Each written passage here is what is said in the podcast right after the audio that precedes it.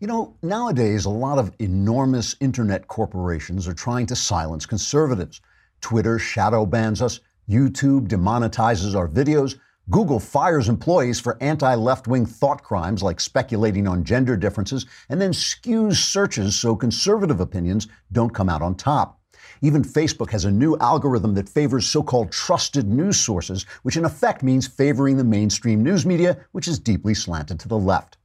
Now, we here at The Andrew Klavan Show believe that whenever the politically correct bromides of enormous internet corporations disagree with our opinions, we should change our opinions to reflect whatever enormous internet, internet corporations want us to believe.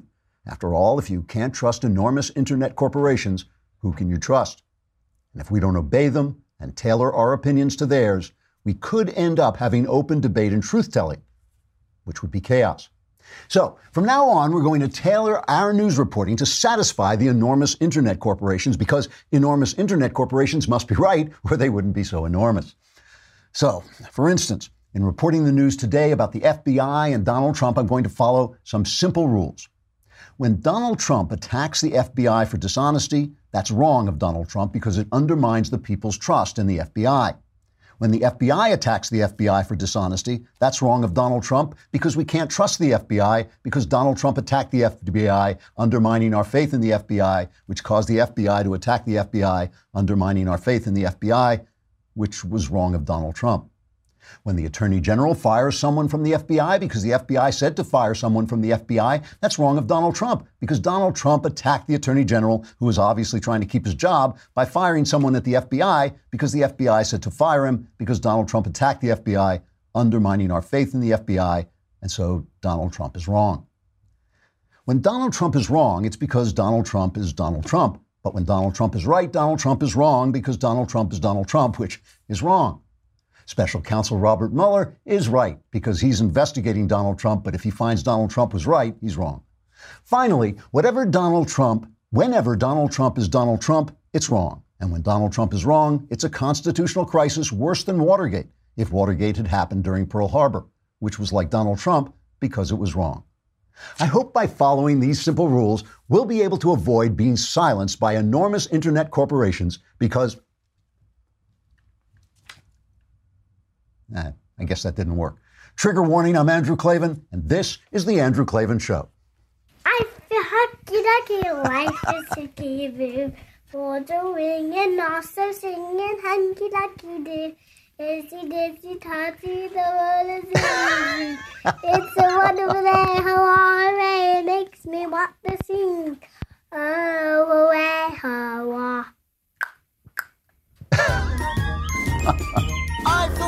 dunky, life is tickety boo.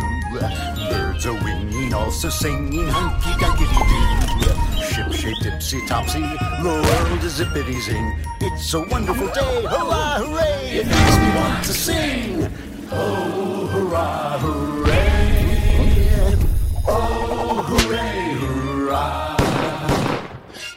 Kid did it better than we did. that was, that was, you know, I don't have her first name. Her, her last name is Beckett. There's a little girl singing the song.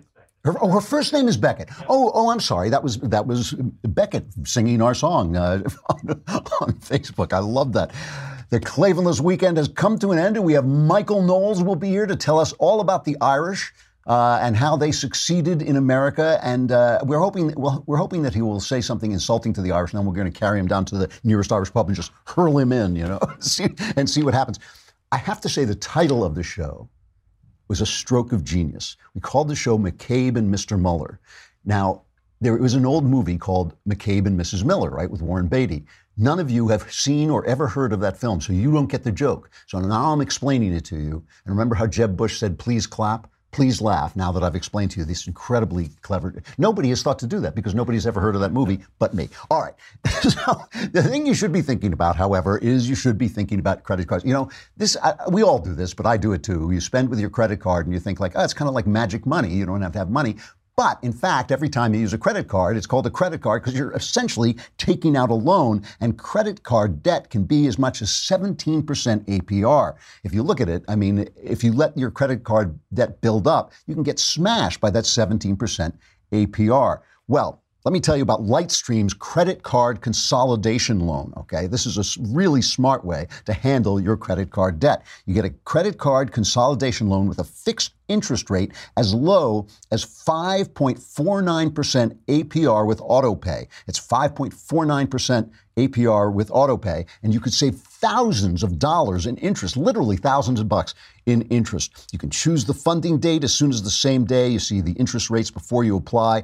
Application is 100% online. And this is a division of SunTrust Bank, so it's not some fly-by-night, you know, little like a little booth on the side of the road. And you know, you have to have good credit. This is a, an actual loan. You have to have good credit to get it. But if you apply today, you can get an additional interest rate discount on top of Lightstream's already low rates. The only way for my listeners with good credit to get this special interest rate discount is to go to lightstream.com slash Andrew. That's lightstream.com slash Andrew, L-I-G-H-T-S S-T-R-E-A-M dot com slash Andrew. Obviously subject to credit approval. Rate includes 0.50% auto pay discount available only when you select auto pay prior to loan funding. Terms and conditions apply and offers are subject to change without notice. Visit lightstream.com for important information about limits on Lightstream loans and same day funding.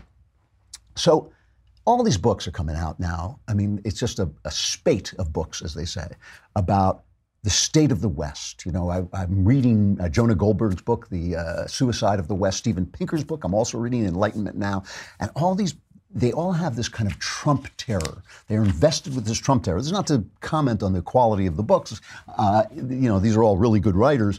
But they have this idea that suddenly things were going great and the science was making life better. And all that is true, by the way. Science is making life better. People live longer. Poverty is down. People, when you live past a certain age, your health tends to be better because we know more about nutrition and exercise. Medical care is better. All these things are re- really are great.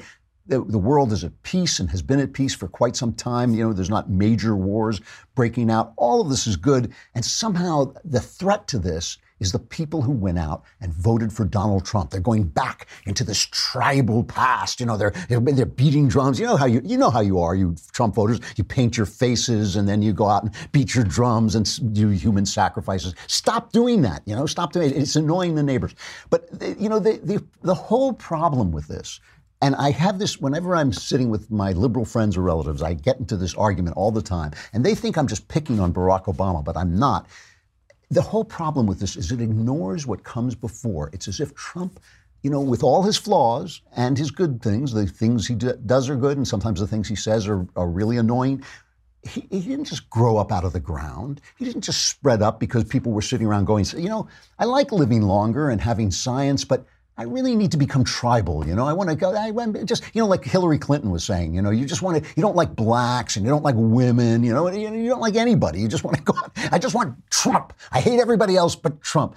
As if, as if there were not not just the eight years of the Obama administration, but really 40 years of this relentless tirade against everything you hold dear, telling you that if you believed in the Constitution, it was because you believed in slaveholders who wrote the Constitution, you must be racist, telling you America is racist, telling you patriotism is jingoism, it's the same thing, telling you that if you thought, gee, you know, you like women who act like women more than you like women who act like men, oh my God, what a terrible thing. If women are different than men, you're fired. I'm sorry sorry, you cannot say that women are different than men. If you have uh, religious or philosophical objections to homosexuality, you should be driven out of business. Years of this stuff, years of being silenced and told you're no good what did they think was going to happen? Did they think you were never going to answer back? Did they think you were just going to sit there and let them step on your neck forever? You know, like in 1984, picture of boot stomping on a human face forever. That's not the way it works in America, you know? And I think the whole point about Trump is that Trump is a reaction. He's a, an answer. He's a response to this smugness of elites that they have got it right when everything showed that many of the things they were doing were not right. I mean, science is wonderful. The world is getting better. I think it's great. I'm very optimistic about where the world is going. Truly, I am.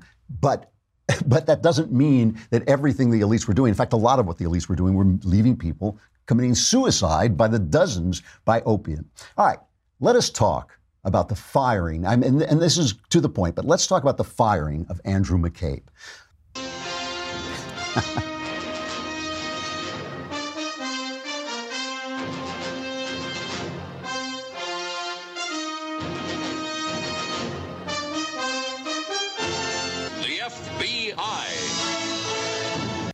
Yes, it's another exciting adventure of the FBI. This, we're talking about Andrew McCabe. Andrew McCabe is the deputy FBI director. He was the deputy FBI director. And Trump has been hammering him forever because, you know, he, he was part of the investigation into Trump collusion and all this.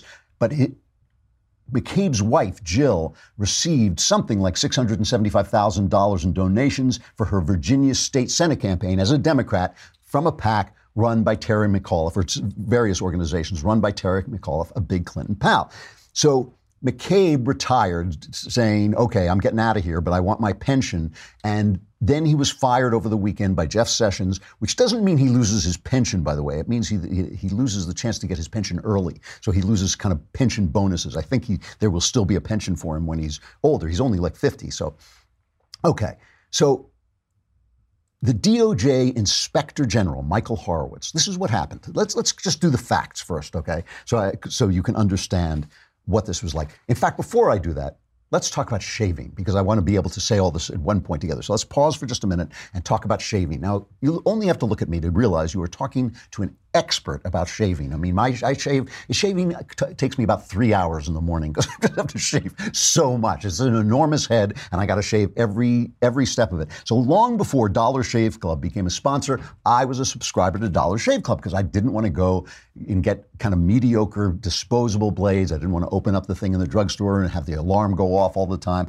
Dollar Shave Club, they just send it to you, send to you these absolutely great razors, plus any kind of accessories that you need. It's more than just razors. They have all kinds of things toothpaste, shampoo, body wash. And I use a lot of it. I use especially like the one they call, what do they call butter, shave butter. I like anything called butter. Anything called, all you have to do is call something butter and I will buy it. But the shave butter is good because you can put it on, see where you're shaving. It doesn't uh, lather up like some shaving cream. And these are excellent razors that they send to you once a month. You could choose whether you want the executive razor, which I use a lot of the time, or the simple two blade razor. The executive razor has 472 blades and takes three days to shave because even after you put it down, it has so many blades, it's still shaving your head. For a mind blowing experience, join Dollar Shave Club today, and for just $5 with free shipping, you will get the six blade executive razor plus trial sizes of shave butter, body cleanser, and one wipe Charlie's, and keep the blades coming for a few bucks more a month. You can get yours at dollarshaveclub.com slash Klavan. And I know what you're saying. My face is bleeding so badly from using these crummy disposable blades that I can't remember how to spell Klavan. It's K-L-A-V-A-N, dollarshaveclub.com slash Klavan. I use them all the time. They really are good. And you can see, right? I mean, I look fabulous. I look amazing. All right. So, McCabe, right? Michael Horowitz, the DOJ Inspector General appointed by Barack Obama, okay, and everybody respects him, everybody knows he's a straight arrow guy.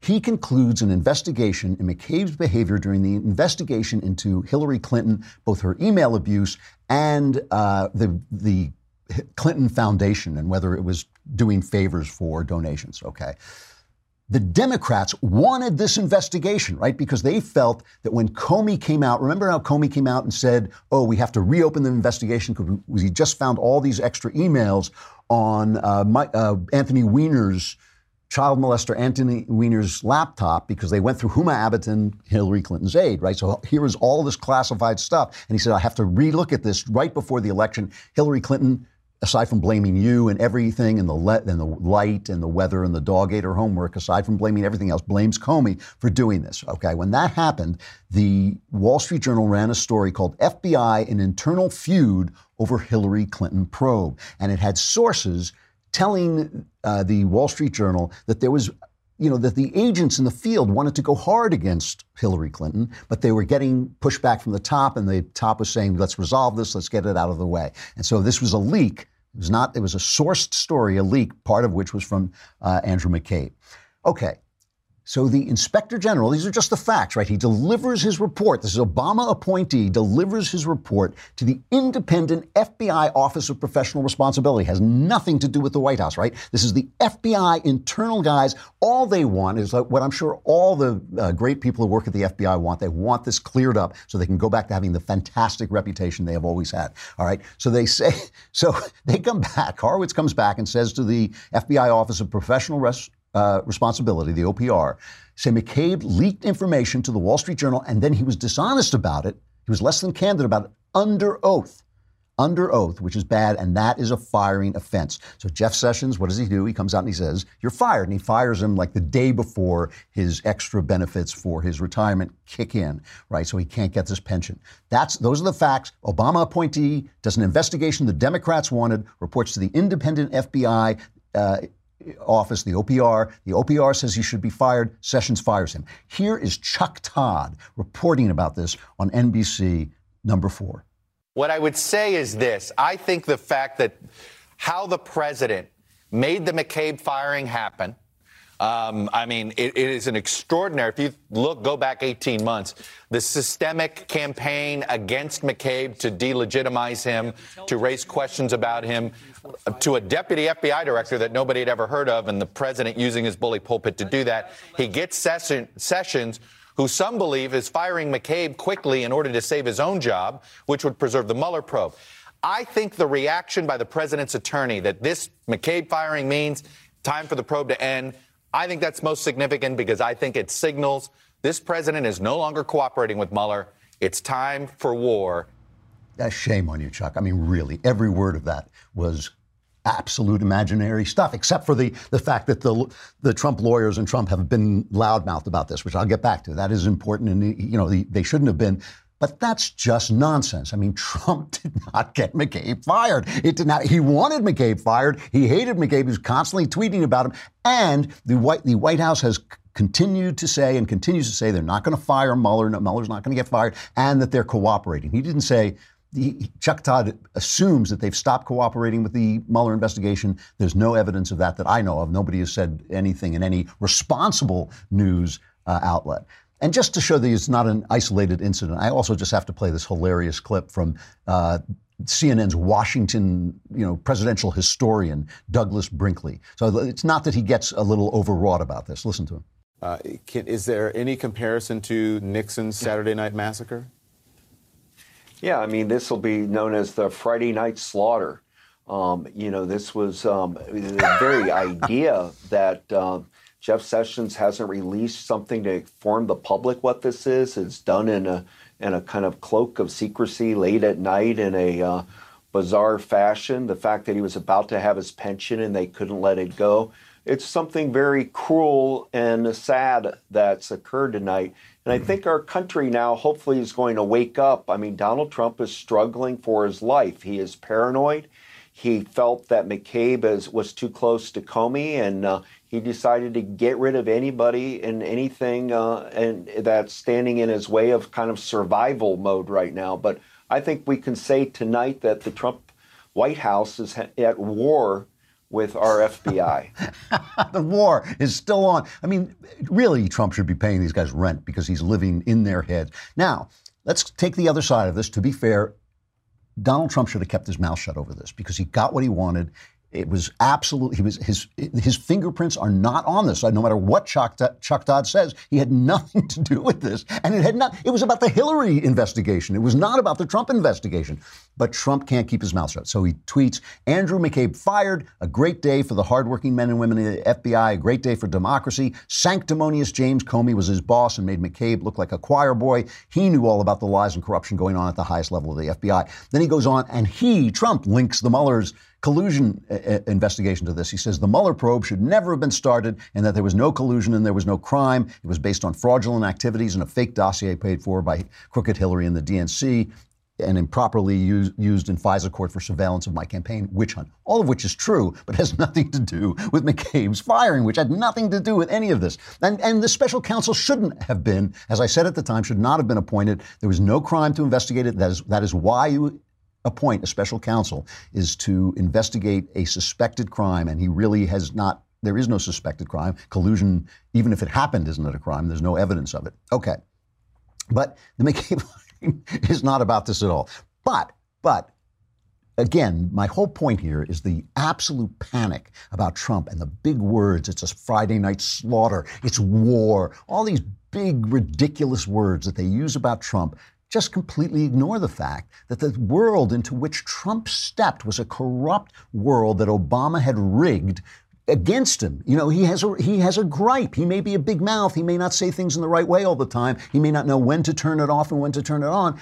But he walked into a world of corruption and belligerence and bullying of the American people. So McCabe puts out his statement, right? And he says, Here's the reality. I am being singled out and treated this way because of the role I played, the actions I took, and the events I witnessed in the aftermath of the firing of James Comey. The release of this report was accelerated only after my testimony to House Intelligence Committee revealed that I would corroborate former Director Comey's accounts of his discussions with the president. But listen to this. He then goes on and says, uh, the OIG investigation has focused on information I chose to share with a reporter through my public affairs office and a legal counselor. This was leaked information. He is quoted as a source, not as Andrew McCabe. He says, as deputy director, I was one of only a few people who had the authority to do that. It was not a secret. It took place over several days, and others, including the director, James Comey, were aware of the interaction with the reporter. So he leaked to a reporter, and James Comey was aware of it. The problem with that is that Comey testified to the Senate under questioning from Chuck Grassley in May of uh, last year. He testified that that never happened. So here's cut number five with James Comey. Director Comey, have you ever been an anonymous source in news reports about matters relating to the Trump investigation or the Clinton investigation? Never. Uh, question two on relatively uh, related. Have you ever authorized someone else at the FBI to be an anonymous source in news reports about the Trump investigation or the Clinton investigation? No. Has any classified information relating to President Trump or his association associates been declassified or and shared with the media? Not to my knowledge. There have been a variety of uh, leaks. Well, leaks are always a problem, but especially in the last three to six months. Okay, so so now so McCabe says, I leaked, yes, but I have the right to leak if I want to, and Comey knew about it. But there is Comey testifying that no, in fact, he never condoned anything like that. So somebody is maybe. So, and, and now Trump is crowing about that. Trump puts out a tweet Wow, watch Comey lie under oath to Senator Grassley when asked, Have you ever been an anonymous source or known someone else to be an anonymous source? He said strongly, Never know. He lied.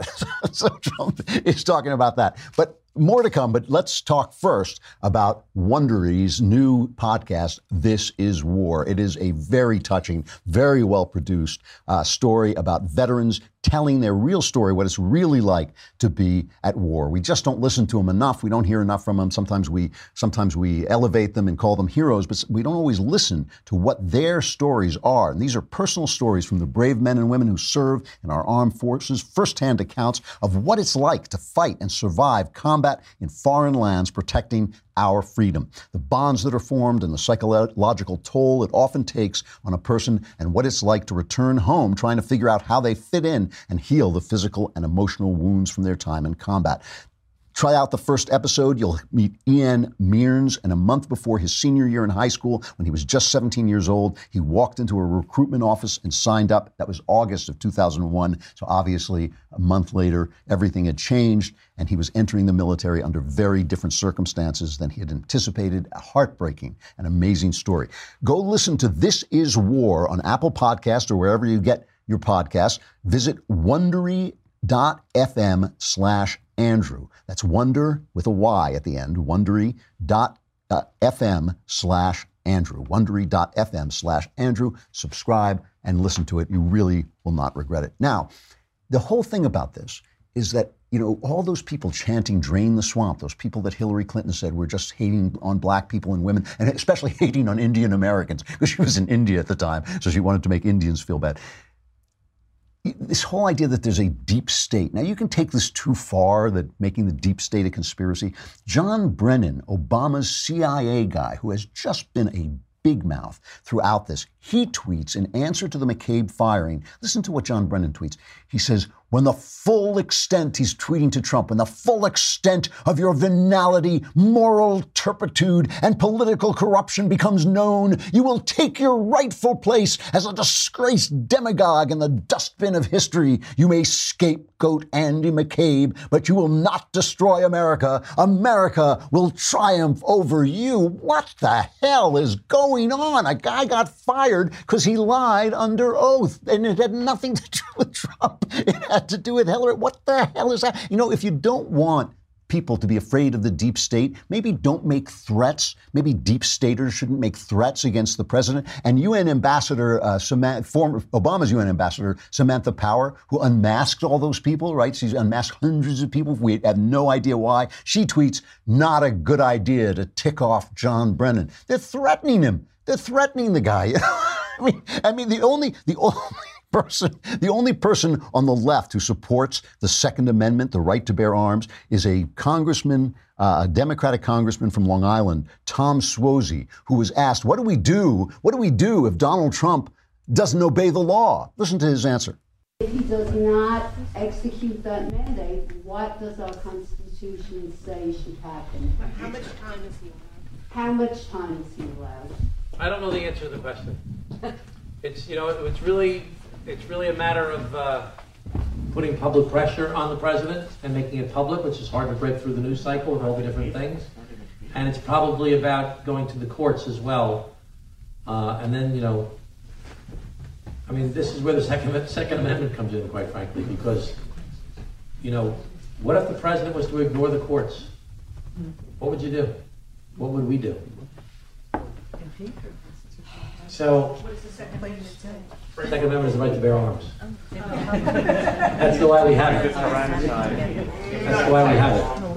So it's all right. Trump may be breaking the law. He may be at war with the FBI, but we can always kill him. You know, kill him. This is, I don't know if you could hear that. It was a little muddy. The audio was a little muddy, but basically he said we, if, if everything else fails, we resort to the Second Amendment, the right to bear arms. So in other words, he's saying we can always assassinate the, the president. So you know, this is this is the thing. I, all I and it really would help if the deep state were not threatening the president all the time. It would really help us feel a little bit better about the government that's already there, and a little bit worse. And maybe we judge Trump a little bit worse. My point is only this that Trump is an answer to 40 years of disdain for American values, disdain from the left that was echoed in the echo chamber of, of the mainstream media. I don't know if you saw Shapiro on with CNN where he told Brian Stelter to his face, you guys are egregiously biased. You know, I think that this, this is the thing. They are egregiously biased, but they don't understand. And the, and the internet companies don't understand that when you silence people, they don't just go away. They smolder, they get angry, they react, and they overreact. But, you know, Trump and everything he is doing, everything that gives him his popularity, it's you guys on the left. It's you and your abuses. It's you and your corruption. It's you and your hatred of American values that brought this answer upon you brought it down on yourself. And that is where Trump support comes from almost entirely, including from me. Including for me. I mean, I support I support what Trump does when he does really good conservative things, which he has. But I also laugh when he attacks these people, even when he is being rude. I laugh because you guys have been awful. These people have been awful. All right, we got Michael Knowles coming up, but have to say goodbye to Facebook and YouTube. You can listen, I think, on YouTube. You can continue listening. Come on over to thedailywire.com, though. And if you listen there while you're listening, you can subscribe. If you subscribe for a lousy $9.99 a month, a lousy $99.99 for a year.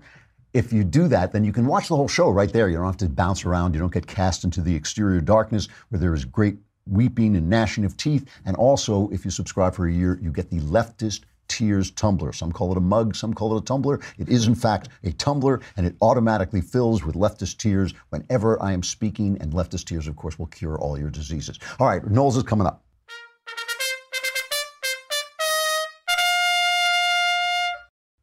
There you are. Happy, Hey. happy birthday. Hey, thanks. By the way, thanks for coming out. Uh, we sent out that little picture of me lighting my stogie on my birthday sparkler, which was pretty fun. Th- thanks for it. I appreciate it. And I should note to everybody, Drew brought me a bunch of Catholic books so that I can bother all of the Protestants at the Daily Wire. I did. That's really exa- nice. That's exactly why I was going to get you Hilaire Belloc uh, on Muslims, but then I realized we don't have any Muslims here, but we do have Protestants. yeah. So I got to.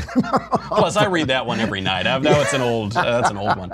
you didn't show on Twitter how you almost set the entire bar on fire by blowing on that sparkler. The sparks were going all over the place. It, yeah, well, you know, I don't, I don't want to tell any tales out of school, but I'd had a couple of Coca Colas at that point. You know, a few adult beverages. wasn't quite in my right mind, so I almost burned down West Hollywood. well, it wasn't. It was an excellent party. So, I, and and it was on St. Patrick's Day. That's right.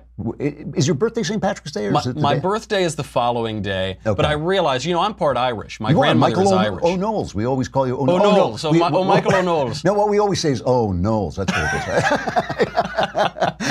I well, I, I couldn't help but go out on St. Patrick's Day in honor of the McMullen and McDade side of my family. Okay. And uh, but I, I felt two days of binge drinking was excessive even for me. So we did it all in one day, and it's it's really Nice. important I I, think to cover St. Patrick's Day Yep. to delve into the culture because in our intersectional culture we can focus on one of the most oppressed, victimized groups in history, the Irish Americans. As you know, if you had the luck of the Irish, you'd be sorry and wish you were dead. If you had the luck of the Irish, you'd wish you were English instead. That's who is that? That's, I uh, believe that's John Lennon. John Lennon. Okay. Yeah. Little Liverpudlian philosophy. They, they were, I mean, they were one of the worst treated groups of people in American history and in British history as well. People don't understand this. There's actually a big move on the left now to push back and say, oh, the Irish didn't have it that bad. Oh, they were indentured servants, but they weren't slaves for more than seven years. Uh, Jason Riley put a good piece in the journal. Um, we're just reciting a lot of facts that people don't really remember. And, and even left wing outlets like the, the Root will occasionally admit this. Uh, Noel Ignatiev, writing in The Root, explains that the Irish and black Americans come from bizarrely similar historical circumstances, Yep. except the Irish in many ways had it worse. The Irish who came to America in the 18th and 19th centuries, they were fleeing caste oppression, a system of landlordism, um, the, the penal laws that governed every aspect of uh, Irish life and established uh, Irish Catholics as an oppressed race. We, we remember the Dred Scott decision where uh, Justice Taney decided that black people could never become citizens. There, there were similar laws in, I- in uh, the United Kingdom. So, uh, for instance, on two occasions, the judicial authority in Ireland declared the law does not suppose any such person to exist as an Irish Roman Catholic. Uh, the, you know, you know, when the Irish got to America in the mid 19th century, they regularly worked with freed blacks doing manual labor. Uh, they were mocked in similar ways in popular culture. There was Jim Crow and Jim Dandy for the blacks. There was Bridget and Patrick for the Irish. and and uh, on the ride over here, uh, it, it- this, this conditions were actually worse for the Irish. Thomas Sowell writes, no other im- uh, co- contemporary immigrant group was so concentrated at the bottom of the economic ladder as the Irish. Um, wanted ads in America read, wanted any color or country. Except Irish. Uh, you know, 19% of Irish immigrants died on the way to the United States in the year 1847 alone. That compares with just 9% of uh, slaves who came over on the British slave ships. Still pretty high, but more than double the rate. And that's because the British at least vaguely wanted to keep their human chattel uh, commodities to sell them at market. Nobody cared about the Irish. So if, Yeah, they, yeah. if- they died, they'd throw them overboard. Uh, now, what happened? Today, Irish Americans have poverty rates that are uh, way below the national average, and they have median income that, that is way above the national average. You know, don't don't lose your place. Keep keep where you are. But I just want to point out here, it's important to point out that lest anybody think that we are making any kind of a racial argument, the Irish in Britain were treated the way blacks were treated in the South, of, in the American South. They were treated exactly the same as a racial matter. That was it was a problem with the race of Irishmen. So here's what happens when Irishmen leave the islands where they're treated badly, and here and, and they're said that, oh, their race can never make it. And now they come to America where they're still treated badly and yet they're free. Here's what happens. It's, this is exactly right. It's it's why racism is so stupid. It's so stupid, It's yeah. because to be a racist, I guess you have to be kind of smart enough to see categories of people, but very but still so dumb that you don't see the categories that matter. so actually, in this book you gave me from Hilaire Belloc, he explains there are different ways that we can divide uh, humans into category.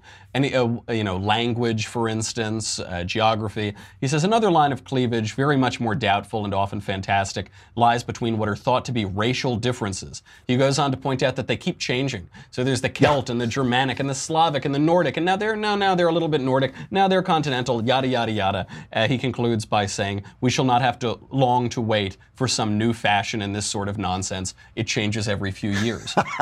but what Belloc points out is, is an observation that I will make about the Irish, which is that the fundamental categorical differences are both uh, religious and therefore uh, relate to the institutions that come out of those religious cultures. The Irish had one great advantage in America that unfortunately blacks in America haven't had, which is that the go- government never tried to help them. The go- it, it Yeah. is, uh, you know, it, it is almost cliche at this point, but people need reminding that before the 1960s, Thomas Sowell writes at length about this.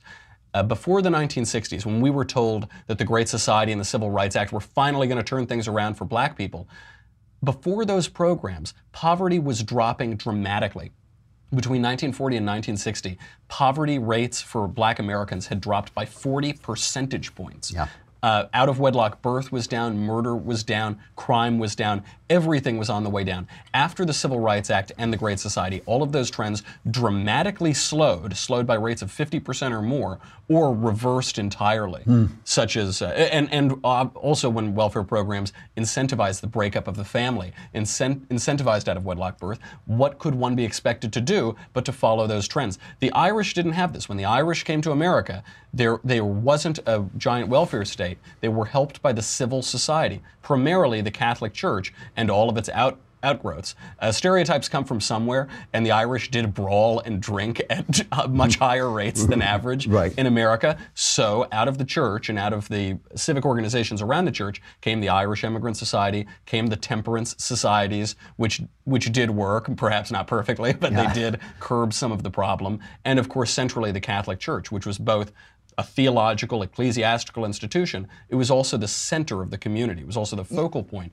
In the United States, the, the government systematically, especially beginning in the 1960s, eradicated all other aspects of that black civil society and especially the great strength of black churches in America. You know, people think this is an esoteric idea when you say this. They think, oh, this is getting too heady and too intellectual and it doesn't matter.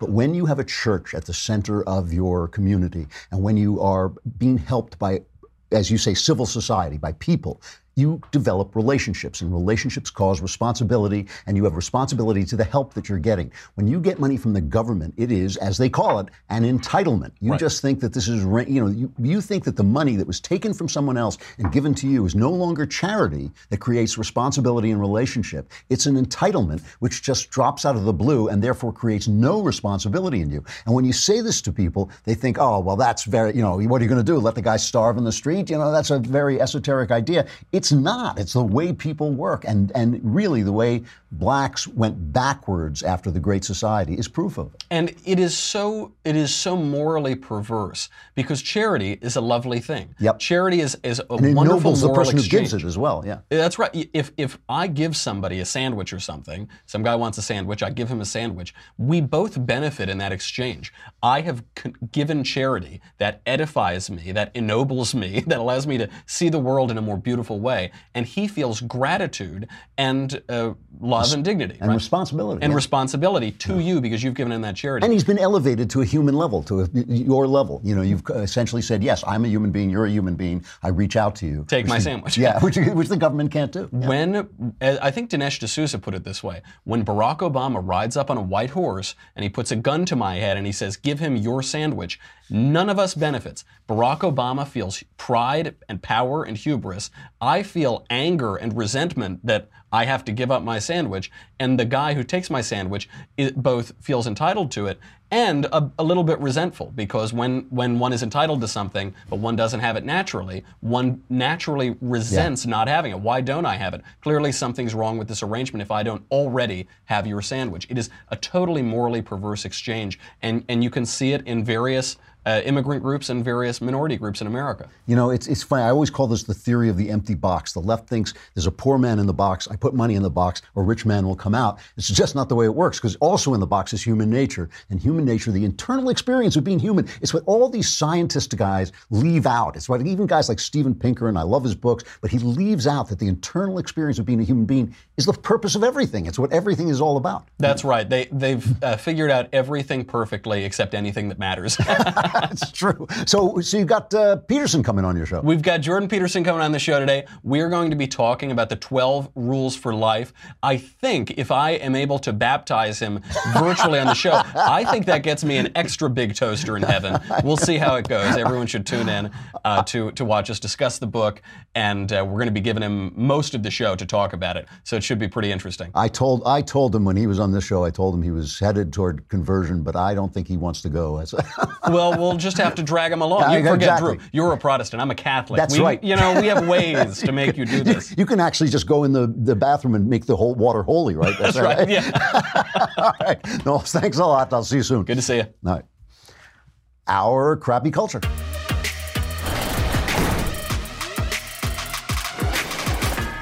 All right, so I want to talk about. I don't think I talked about this th- this last week, and I really do want to talk about it. A show called "It's a Good Life," which was an episode of The Twilight Zone. Did I mention this last week? I don't think I did. On The Twilight Zone, one of the it's universally regarded as one of the top ten Twilight Zone episodes. Uh, it was this uh, show called "It's a Good Life," and it's about a little boy named Anthony, six years old, who has extraordinary mental powers. He can change everything with his mind. And what he has done is he lives in this little town called Peaksville, Ohio, and he wants it to be perfect. So he has cut it off from all other human life. You know, there's no there's not no television communication, no phone communication, and everybody has to be happy all the time and only say things that please Anthony. And so the whole town lives in terror. The adults live in terror of this six year old boy because he has so much power over them. And as a result, they all have to say everything is good. That's why it's called It's a Good Life. I cut out just this little uh, part of this. This is just the, uh, the postman talking to little Anthony and the way they have to talk to him because he has so much power. Howdy, Anthony. Mighty good to see you today. Mighty good. And it's such a good day, isn't it? A real good day. It's a terrible hot day, though. It's a terrible hot day. Oh, I wouldn't say that, Aunt Amy. No, sir, I wouldn't say that at all. It's fine. It's just fine. It's a real good day. What are you doing, Anthony? My, that's real good, whatever it is. I was just wondering what you were doing. I made a gopher with three heads. See him? Yeah. Yeah, my, my, he's a real fine one. I ain't never seen a gopher with three heads before. I'll make him dead now. I'm tired of playing with him. Be dead. Gopher, you be dead. My, my, that's real fine that you done that. That's that's real fine, Anthony. You're a good boy, Anthony. We all love you. So I just want to, I just want to say that this world, Peaksville, Ohio, as run by Anthony, played by Billy Mumy, as run by Anthony, that is the world of political correctness. And Mark Zuckerberg is the new Anthony. All these guys who run uh, Twitter's Jack Dorsey, the guys who are censoring conservative thought on Google and YouTube, which is the same company, the guys who banned uh, my pal Steven Crowder from uh, Twitter and YouTube, the guys who are demonetizing um, uh, Dennis Prager's videos and who fired James Damore for thinking about uh, gender differences. These guys are the new Anthony, and the reason it's such a good comparison is because they match tremendous power with emotional immaturity and moral ignorance. This this little boy, nobody can teach him because the adults are afraid of him, so nobody can teach him morality. Nobody can teach him right from wrong, and he winds up being confused about why the other kids won't play with him. He doesn't understand why nobody likes him, and it is because they're afraid of him. You know, this thing about fake news, it started, Sharyl Attkisson has detailed this, it started as a, a left wing movement to silence conservatives. Donald Trump stole and appropriated the term fake news and used it against CNN and all the other fake newsers. But the campaign that was started by David Brock and other Hillary Clinton supporters to censor conservatives has worked.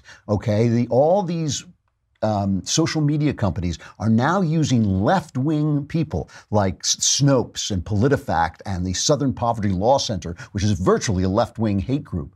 They're using them to censor their news and to curate their news. And they are becoming Anthony from It's a Good Life. And the thing is, they think this is going to stop. They were so shocked by Donald Trump's victory that they think if they can just silence Donald Trump's voters, that somehow they can stop anything like that from ever happening again. But I'm here to tell you, and this is what the show has been about, that when you silence people, it just backs up on you. It's not supposed to be a good life all the time. And there's supposed to be argument, there's supposed to be de- debate, there's even supposed to be division and hostility. But it's only when you silence one side that you get rage. That's when you, the argument turns into rage. If everybody is allowed to speak, if we are allowed to come to conclusions, if we're allowed to reach truths and laws together without the Supreme Court stepping in and declaring that stuff that is not in the Constitution is in the Constitution, we can go forward as one people even when we disagree. It's when you silence people, it's when the media is all on one side, it's when the elites are all on one side and they control the means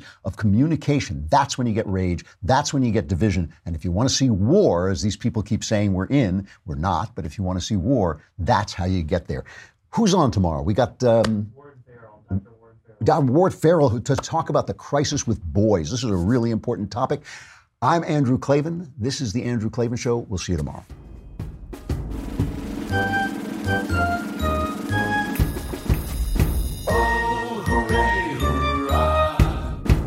The Andrew Klavan Show is produced by Robert Sterling. Executive producer, Jeremy Boring. Senior producer, Jonathan Hay. Our supervising producer is Mathis Glover. Technical producer, Austin Stevens. Edited by Alex Zingaro. Audio is mixed by Mike Coromina. Hair and makeup is by Jesua Alvera, and their animations are by Cynthia Angulo and Jacob Jackson. The Andrew Klavan Show is a Daily Wire forward publishing production, copyright Forward Publishing 2018.